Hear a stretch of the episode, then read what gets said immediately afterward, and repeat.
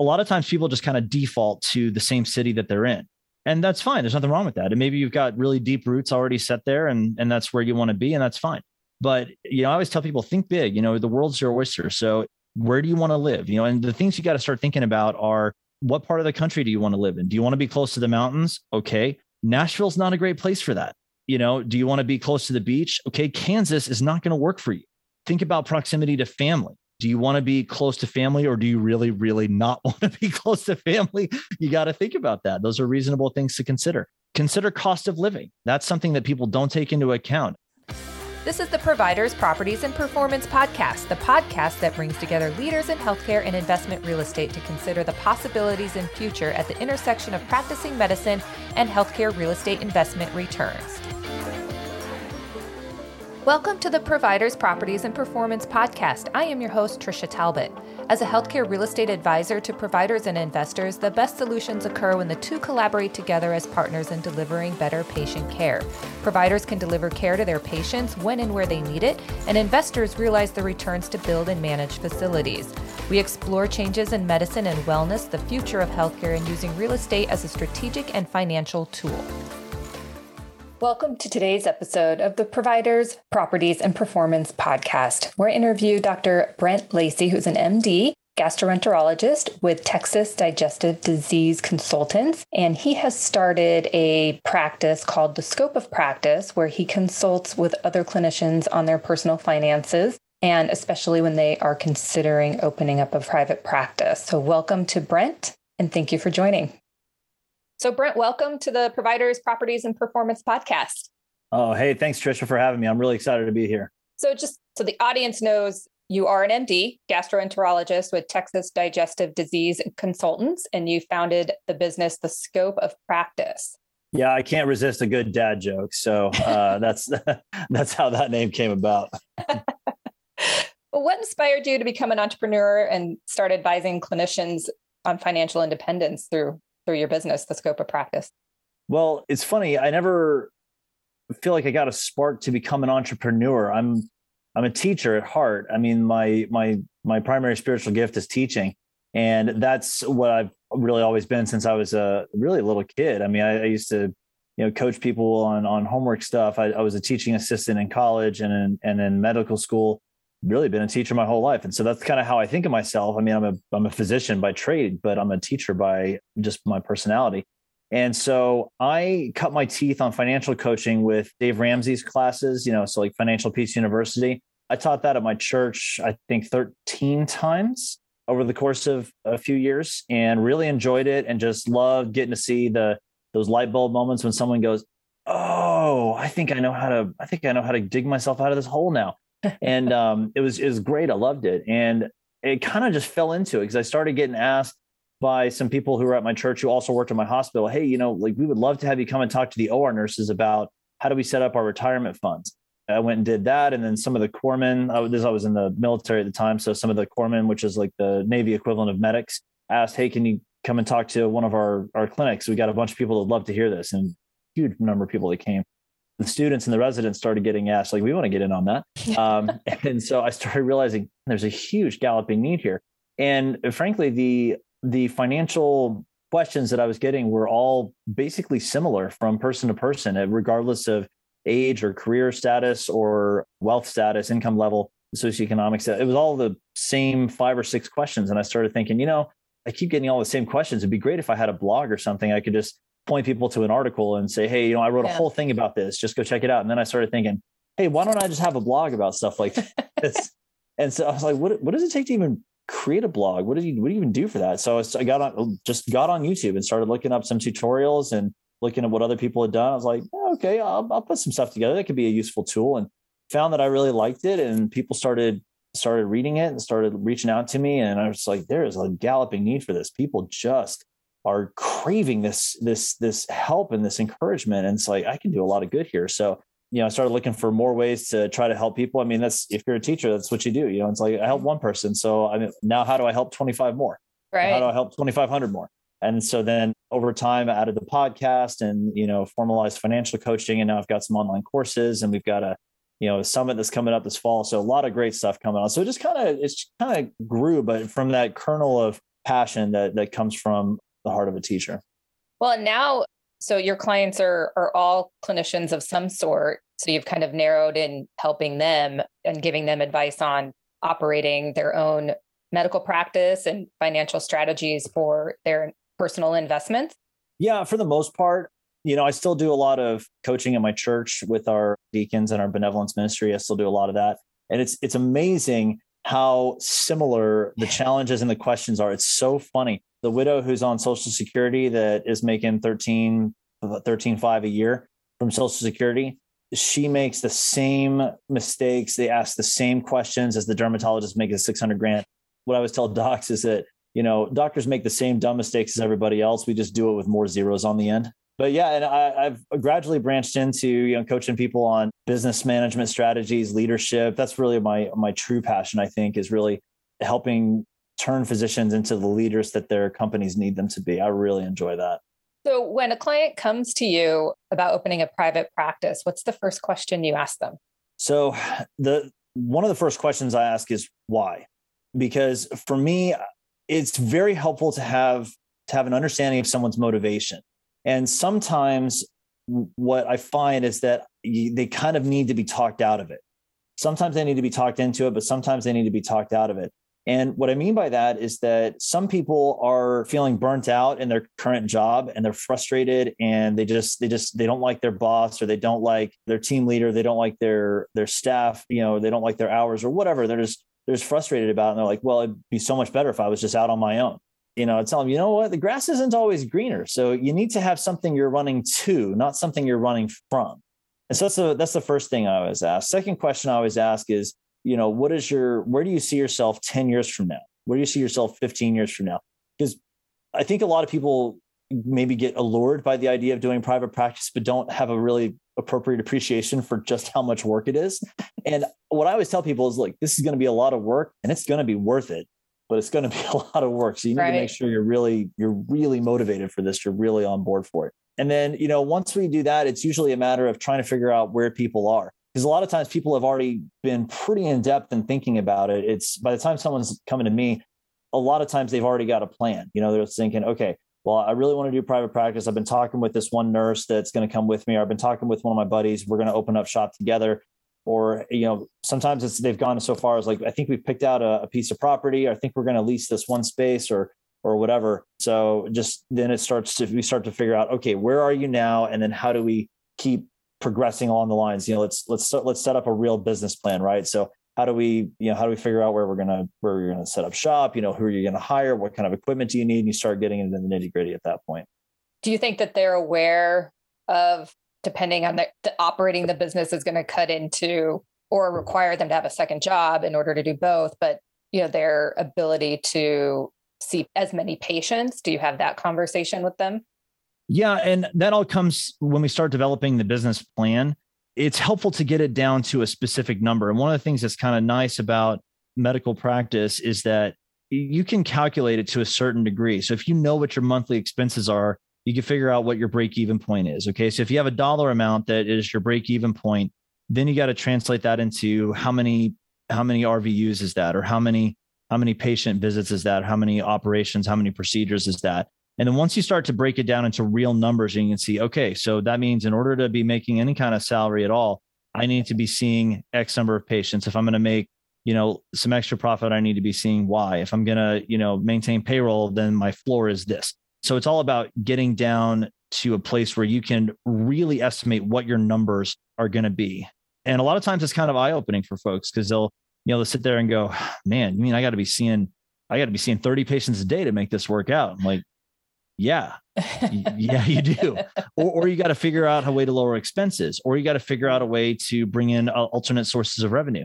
And a lot of times that really kind of gets the juices flowing. And sometimes they, they go, okay, well, when they start to chill a little bit. They're like, man, maybe I'm not quite as ready as I thought I was. Or they start yeah. to think, okay, well, maybe I'm not ready to make this leap. So I like the idea, the analogy of getting the boat close to the dock before you jump off it. Right. So you're you're currently in a boat, you're gonna you're gonna go jump onto the dock. And if you do it from hundred feet away, you're not gonna make it. Right. right. But if you if you get a little bit closer to the dock, then you're you're you're gonna do better. So so if you are thinking about moving into a private practice and you're just to start cold, you're like, I'm to quit my job today. I'm to open up. I'm to see 30 patients tomorrow No, no, that's not to work. so there may be ways to ease into it. So maybe you start small. Maybe you start without significant equipment, significant staff. You just start, you know, putting out some feelers, start getting some some name recognition, but you go maybe you go part time in your job before you start moving over. You know, but there's lots of different. Or maybe you're doing locum tenens two days, two weeks a month, and then you're doing you're building your practice the other two weeks a month. There's lots of different ways that you can start to build it, but it's really helpful for people to have a thorough understanding of what they're getting into before they start. Well, and when a clinician comes to you and wants to continue to practice and they express, you know, I really want to continue practicing medicine. So, what do you recommend as the first staff member that they hire in order to allow them to continue practicing? Well, so it's it's interesting you ask it that way. What I tell people is the first person they need to hire is themselves. and and that that sounds like a that sounds yeah. like a weird answer, but what I think happens a lot of times, and one of the reasons why a lot of a lot of people will burn out is that you know as physicians we tend to we have a natural inclination i think to want to take care of everybody else before us. Doctors make the worst patients. I mean we're so bad at taking care of ourselves. And i think that that's true in a business sense too. And i find a lot of docs that will you know they'll, they'll come in and they're they're six months into their practice or a year into their practice and they're just making no salary.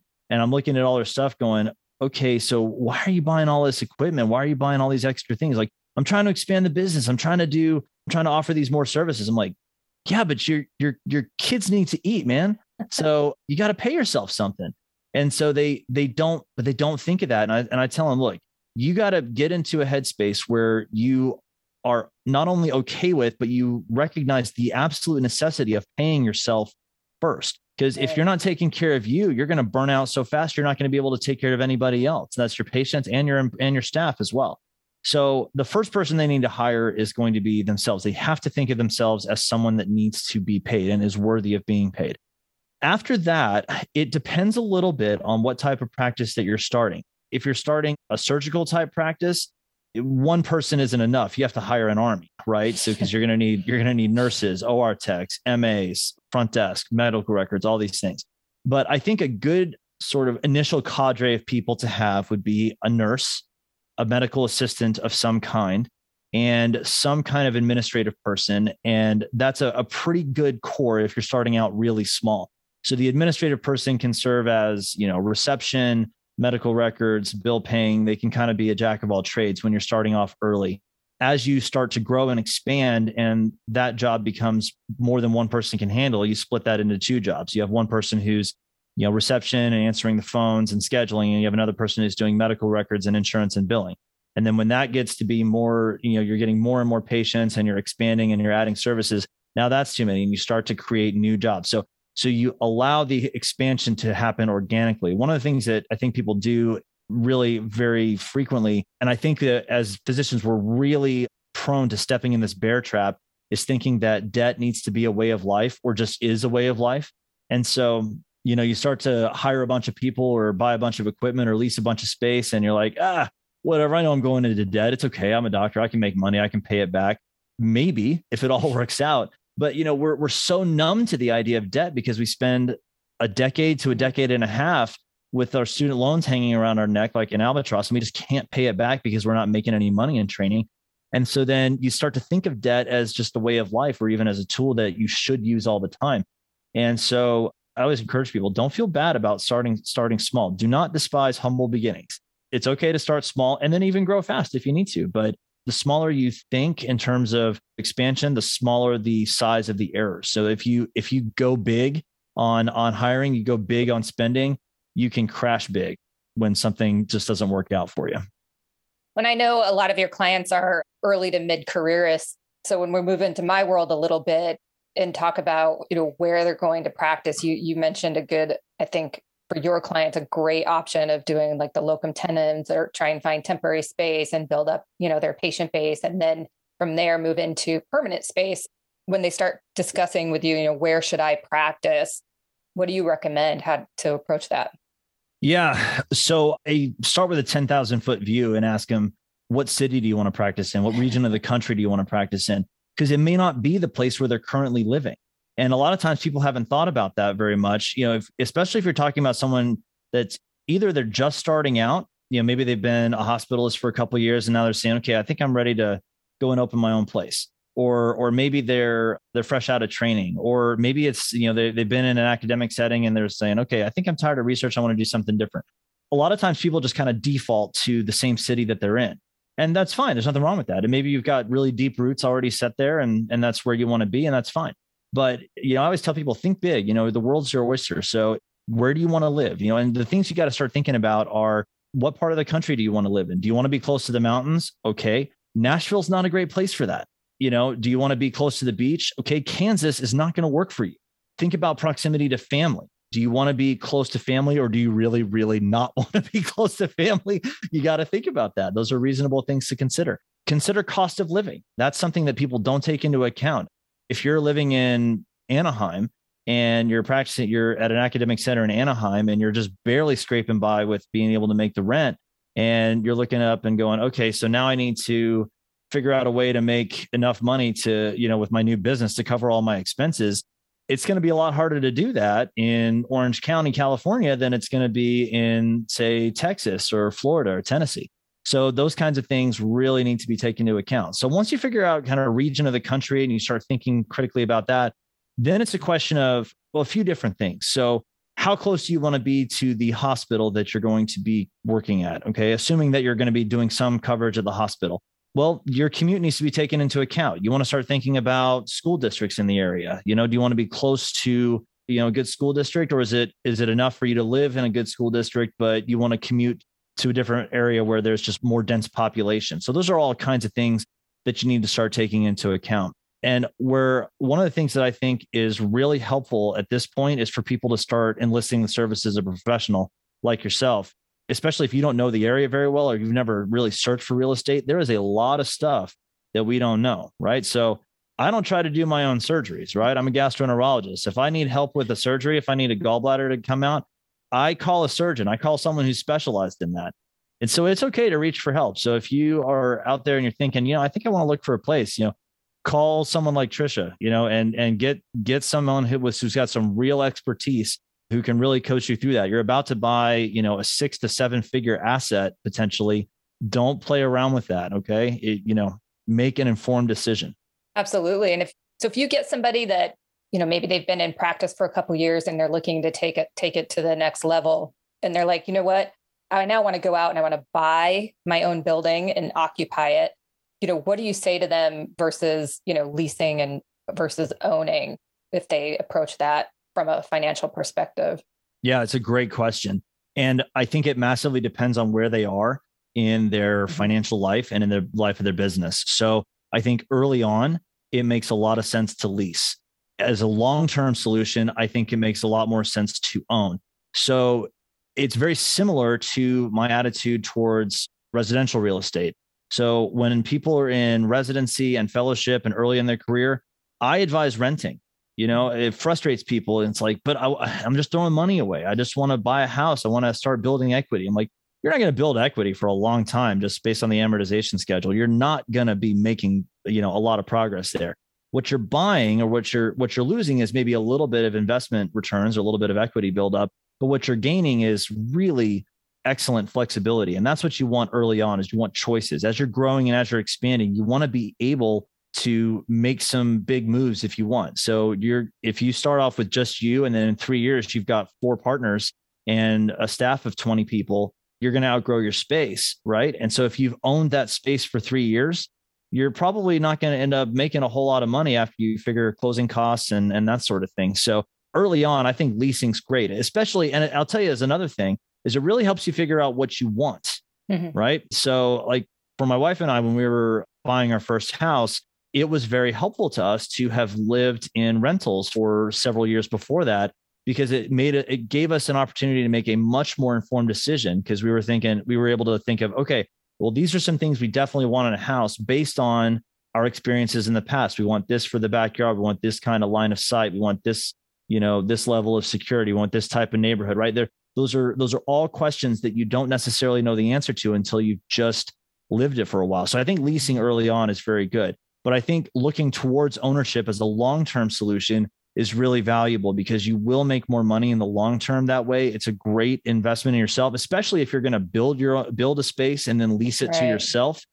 that is an awesome way to go. I love that. I love that move. We've done that move in our group several times.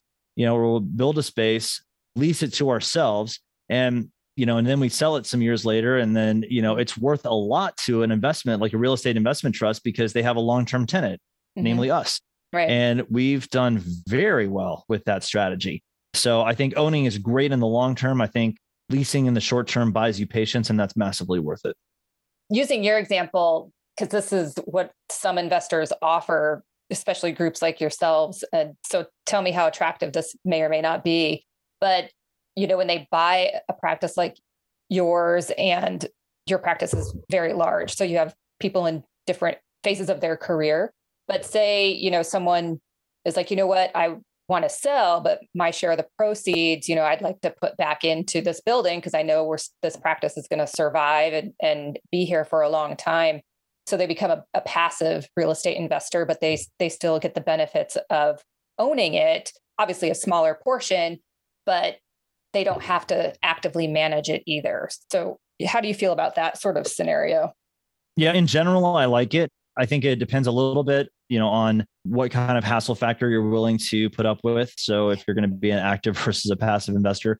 But I will say that in general, if you have the opportunity to invest in a business that you own, so if you are, so let's say, for example, you're buying shares in a piece of real estate that your group operates out of well, I mean, if you guys are all, you know, lazy and shiftless and don't make any money for the, you know, then it's not going to be worthwhile. but well, no, it has assume... to be a proven, a proven owner, obviously, that has done absolutely. this before, you know, can offer some references.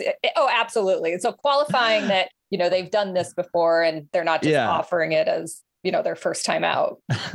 sure, absolutely. So, so for that kind of thing, I think is great. We've done that several times. And one of the things that's really valuable about it is that it takes some of the some of the uncertainty out of the situation. So if you're if you're going to put in a different tenant in an office building, maybe they're going to be good, maybe maybe not. It's hard to know. But if you know the quality of your work and your your business is making profits year after year, you're a really solid tenant. You know you're going to be getting rental income. That is a really nice, steady passive income stream, and that can be very valuable, especially as you start thinking about the situations like the COVID shutdown or, or mm-hmm. recessions. You know when when all of a sudden things are going to change diversifying into different different income streams can be tremendously valuable well and you know one of the things that i find some of my clients are very comfortable with investing in healthcare properties because i think the first thing is when you are investing in something it has to be something you understand and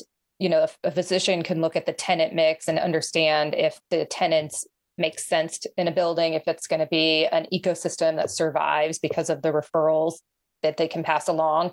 So, would you think that investing in healthcare properties is a little easier for a physician to understand and more feeling comfortable doing because they can really understand the investment?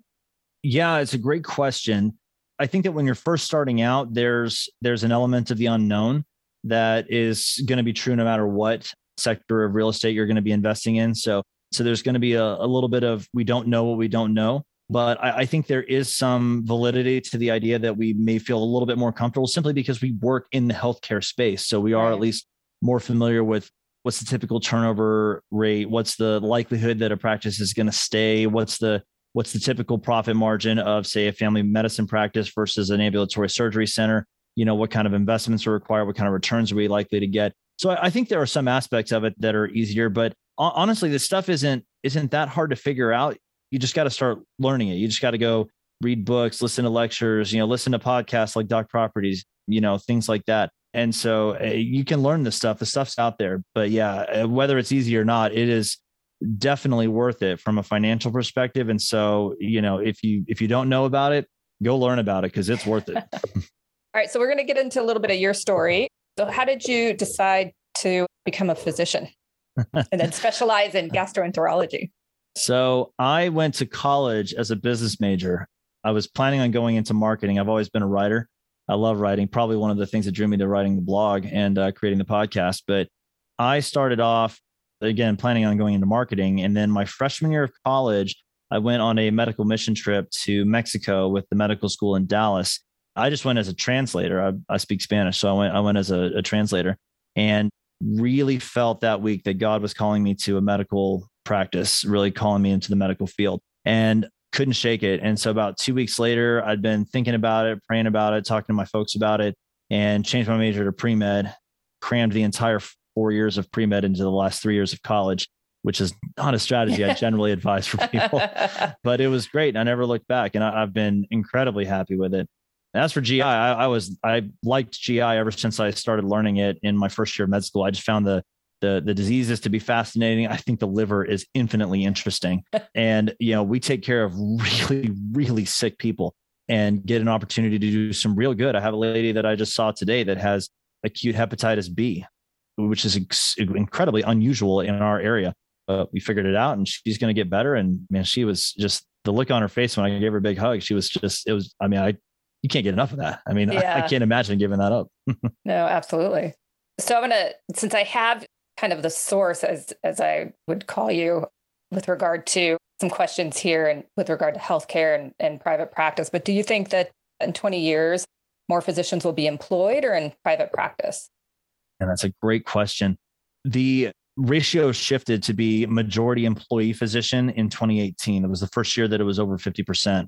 I think there's going to be, I think if you include things like locum tenens and you know concierge practice, direct primary care, things like that, I think it will start tilting a little bit private practice in the next few years. What's going to be interesting is to see whether or not the private practice companies or the private, you know, the different private practice businesses will be able to withstand the wave of hospital organizations and big healthcare companies that are buying up all these little practices and absorbing everybody. Mm-hmm. That's the thing I think is going to be the real challenge. It's not going to be so much individual physicians wanting to start private practices. It's going to be, you know, existing private practices that get bought up yeah. uh, and get absorbed into corporate healthcare. So going to be hard to stop that corporate machine. But I'm going to keep fighting the good fight and encouraging people to go into private practice. I love it. I love the mm-hmm. autonomy. I love the flexibility. I love that I don't have you know the whips of my masters behind me or anything like that i mean it's if i'm not going to work one day i'm just not going to work that day i mean yeah. but I, I can't do that i have to work every day because otherwise i go crazy but, but it's it's one of those things that it's there for the taking and i think if more physicians really understood how reachable that goal is i think more people would start to do it I, I certainly hope that we get more people encouraged to do that over the years so this might be a big question, but because I don't know if there's one thing, but if you could start with one change in healthcare to improve it, what would you address? I think the thing that I would want to impress upon people is, is that a funny thing has happened, I would say, over the last 20 years. Healthcare has started to be thought of as a commodity. And I think that's true to a certain extent, but the the the extension that has happened that I think is not good is that is that people start to think of all healthcare as being the same. And that is a really really mistaken worldview that i think has the potential to cause some really dumb policy moves and has probably caused some dumb policy moves in the last 20 years. So for example so you're a you're, you're a realtor right? So you have you have a lot of experience doing commercial real estate.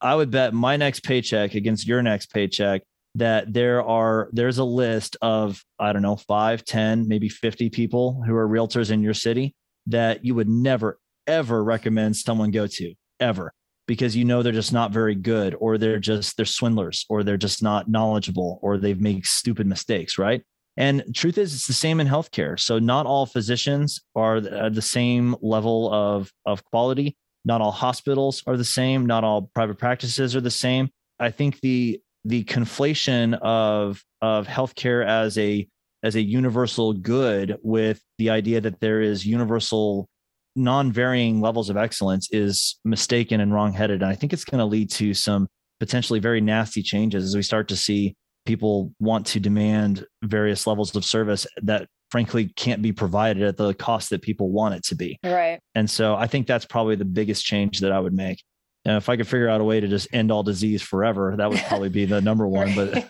but this is reality. So right, yeah. All right, so uh, we're going to get into the Q and A. What was your first job? My first job, I was a soccer referee in high school.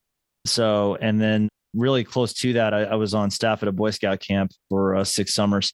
But yeah, my first real job was as a as a youth high school soccer referee. Oh my goodness gracious! You you, you have not seen. I mean, so if if you've ever been to a dogfight, um, which I haven't, but I can only imagine that it must be very similar to a 12 year old soccer game, uh, just given given what you see with the parents on the weekends. So that was my yeah. first job. I know it's unfortunate. What would you be doing for a living if you were not a physician? this is gonna sound crazy. My my dream someday would open up my own miniature golf course.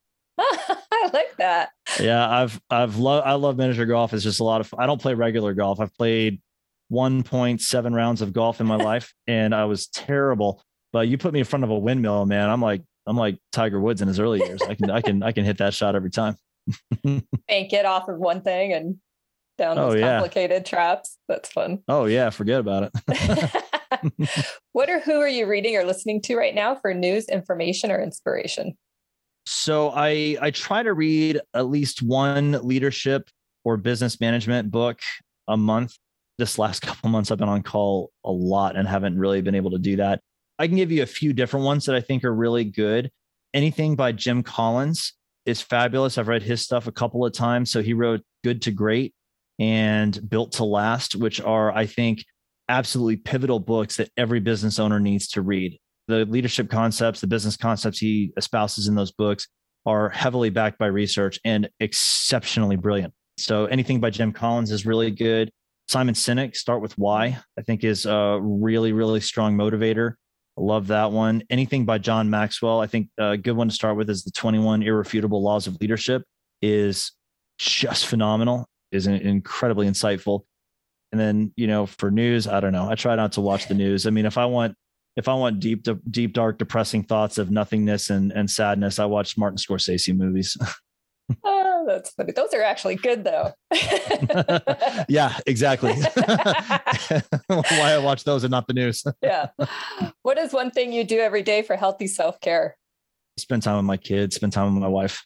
That's yeah. that's the number one. So when I, you know, when I get off work at the end of the day, I go home. Cell phone goes in a drawer, and my doctor hat comes off. I'm dad, I'm husband, and you know, it's like, hey, let's go play baseball. Let's let's go build a. So this week I, I took some cardboard boxes home, and my you know my kids made a, a rocket ship and a telephone booth from Harry Potter. So yeah, I know, I know. I would say to any new parents, skip the expensive toys. Just let the Amazon boxes go around and entertain them for a while. So, do you think a person is born with the, the desire to heal, or is this learned through their medical training? I think that you know, as far as as far as physician motivation, I think that it's more a desire to help. I think physicians are naturally inclined to be helpers. I think they're naturally inclined to be teachers to a certain degree, and I, I think the healing is is kind of an extension of that. And I, I find that I find that a lot of the times, not all the time, but I think a lot of the times, the physicians that I've worked with, they had some kind of an experience that really got them motivated to the medical field specifically. You know they've always been sort of geared towards helping but they they broke their ankle when they were you know in seventh grade and they had a great physical therapist who worked with them and that inspired them. Or you know the the person you know there was a, a guy in their scout troop who was a physician who was just a, a real mentor or you know someone at, at church that they really looked up to who was uh, in OBGYN or whatever so i think to a certain extent the that is probably shaped somewhat by our experiences but i think all physicians are inclined towards helping and towards service I like that. Well, thank you, Brent. This has been a wonderful interview. I really appreciate your time. Well, thanks for having me on, Trisha. If people want to get more reading, get more stuff, feel free to check me out. I'm at thescopeofpractice.com and all my stuff's on there for free. And you're going to be on my podcast soon. So people yes. definitely need to go check that out. I'm excited. Yeah, I'll have all of your web address and all of those links for people to, to find. Awesome. Well, thanks for having me. I really appreciate it. Thank you. I'm grateful for you tuning in to the Providers, Properties, and Performance podcast. If you enjoyed it, please subscribe, rate, review, and share the podcast with others. As a disclaimer, this podcast is intended for educational and entertainment purposes only and not intended for specific real estate investment advice.